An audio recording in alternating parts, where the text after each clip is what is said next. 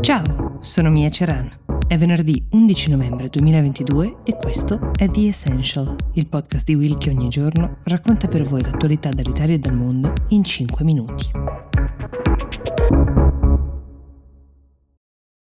It's only a kick. A jump. A block. It's only a serve. It's only a tackle. A run. It's only for the fans. After all, it's only pressure. You got this. Adidas.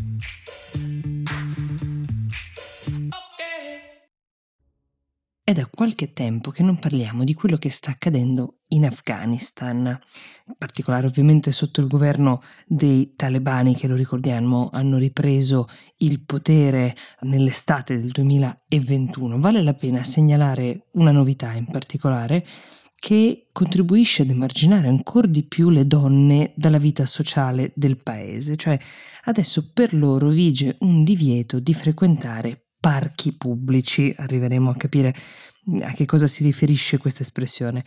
Fino a pochi giorni fa la regola era che eh, gli uomini potevano andare nei parchi quattro giorni alla settimana, mentre le donne restanti tre giorni. Potevano andarci le donne se accompagnate dal mahram. Mahram sarebbe il parente maschio o il marito che accompagna, che fa da chaperon alle donne. A questa condizione potevano frequentare i parchi, mentre quest'ultima notizia del divieto arriva dalla BBC che ha parlato proprio con il portavoce per il Ministero del Vizio e della Virtù, giuro, esiste veramente. E la ragione con cui si è tentato di giustificarlo era che nei parchi la legge islamica non venisse rispettata, non sono stati forniti ulteriori chiarimenti. Il trend, che è iniziato ovviamente quando sono tornati i talebani al potere, qualora ci fossero dubbi, è ancora più chiaro adesso, cioè il divieto è da intendersi come riferito a tutti i parchi divertimento, soprattutto quelli con giostre, con autoscontro, insomma il divertimento che tra l'altro di solito è riservato alle famiglie vedrà escluse le donne. Il divieto per ora sembra essere stato applicato soltanto a Kabul, la capitale, però molto presto potrebbe essere esteso al resto del paese e se questo divieto ci suona assurdo è utile ricordare che alle ragazze in età liceale afghane non è ancora stata concessa la possibilità di tornare nelle scuole, questo nella stragrande maggioranza del paese, nonostante i talebani, come forse ricorderete, avessero promesso invece che lo avrebbero consentito, soprattutto in cambio di ingenti finanziamenti esteri che tengono in piedi un'economia sempre più disastrata. C'è invece una notizia che per qualche giorno ho trascurato, privilegiando l'attualità politica sia italiana e poi quella eh, internazionale con le midterm elections, però sarebbe un vero peccato perdersi questa novità. Sto parlando del ritrovamento di più di 24 statue di bronzo che sono risalenti a 2300 anni fa, sono emerse dagli scavi di San Casciano dei Bagni in Toscana.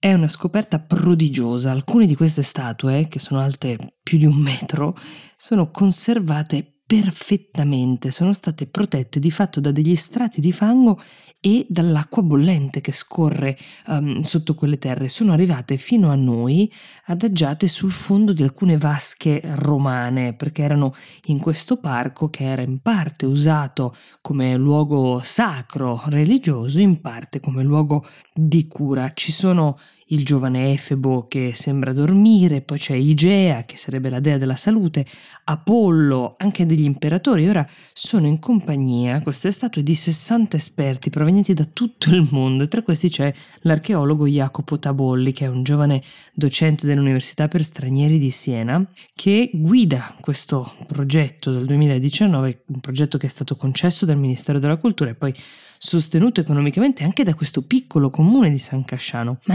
nessuno, forse neanche quelli più convinti della bontà di questo progetto si sarebbero mai immaginati un ritrovamento di questa portata, perché sì, sappiamo bene che l'Italia è stata culla di diverse civiltà e che ogni tanto affiorano queste tracce che sono rimaste sepolte, diciamo, a strati negli anni, ma questa scoperta, per darvi la misura della sua importanza, viene paragonata dagli esperti a quella dei bronzi di Riace. Infatti il Ministero della Cultura ha appena comunicato che acquisterà un palazzo cinquecentesco nel borgo di San Casciano proprio per realizzare un museo ad hoc e che nel futuro arriverà un vero e proprio parco archeologico, un po' come quello di Pompei per intenderci. Qui però siamo in epoca etrusca, un luogo che è stato al contempo sacro, come vi dicevo, ma anche di cura per le sue acque termali e le statue ritrovate sono parte di questo arsenale votivo, sono state proprietà eh, negli anni di figure dell'elite dell'epoca, prima del mondo etrusco e poi di quello romano, proprietari terrieri, poi signorotti locali e addirittura imperatori. Adesso il cantiere chiude riprenderà in primavera, l'inverno invece sarà dedicato al restauro, allo studio e alla comprensione un po' di quello che è emerso e c'è da star sicuri che questo studio andrà avanti per moltissimi anni ancora. The Essential per oggi si ferma qui, io vi do appuntamento a domani con la puntata fatta con le vostre segnalazioni e vi auguro un buon inizio del weekend.